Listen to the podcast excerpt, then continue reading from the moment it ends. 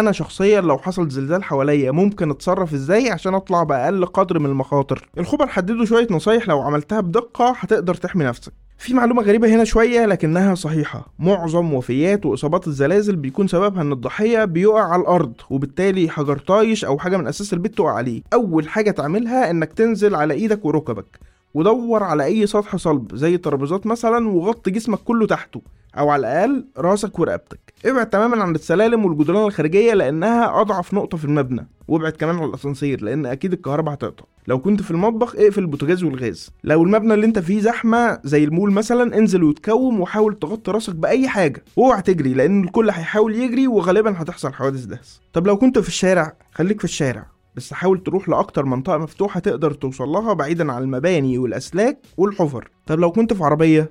يا بختك غالبا كده أنت في أمان أكتر. بس خليك قاعد زي ما أنت ورجلك على الفرامل.